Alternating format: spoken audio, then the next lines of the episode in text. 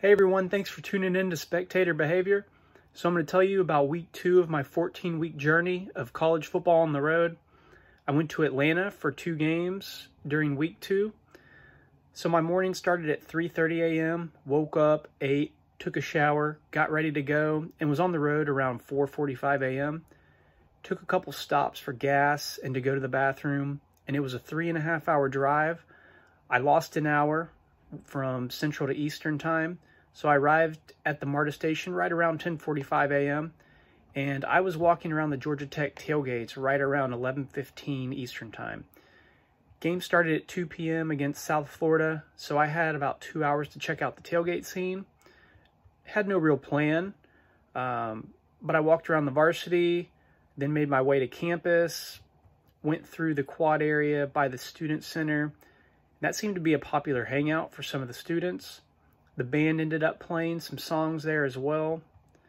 I also saw a huge away tailgate for South Florida. Looked like their alumni association was hosting it over at the front entrance of the quad. Then I got some free ice cream where they were giving away free ice cream at the ice cream truck for everyone. And the banana pudding Frio ice cream popsicles were phenomenal. And uh, so it was like 93 degrees outside, and it was really good when it was that hot outside walked around the frat tailgate some on the lawn and saw some house areas that were tailgating as well. Everyone looked like they were having a great time. I went back to the student center to charge my phone, stay out of the heat for a little bit. Then it was about an hour before game time, headed towards the stadium, watched the band play right outside for about five minutes, then got my program and watched warm-ups.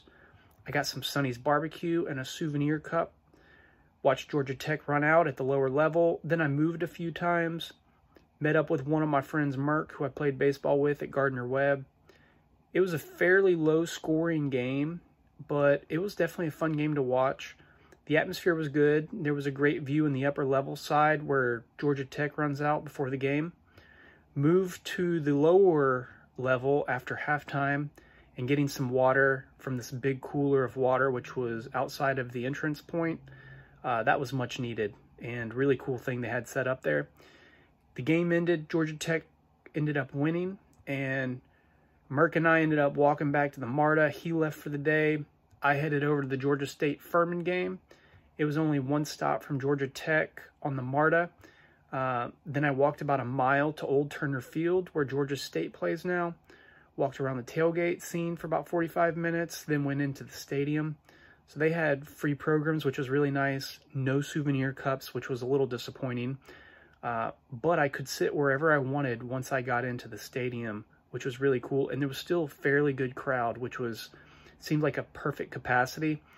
And um, it was a high scoring game. Georgia State had just beaten Tennessee there. There was tons of excitement around with the students and fans, and everyone was really nice at the game, especially the students right behind the end zone.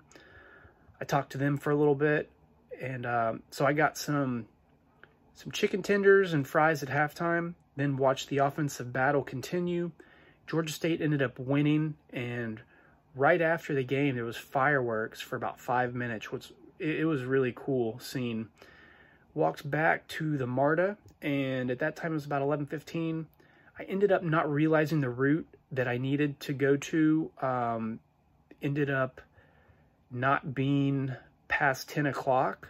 So had a little problem there. So I had to wait another 40 minutes to take the route I needed. So I didn't leave my car until about 1245. Took a few more breaks than anticipated. Got home around 6.30 a.m. that next morning. So I'd been up for 27 straight hours.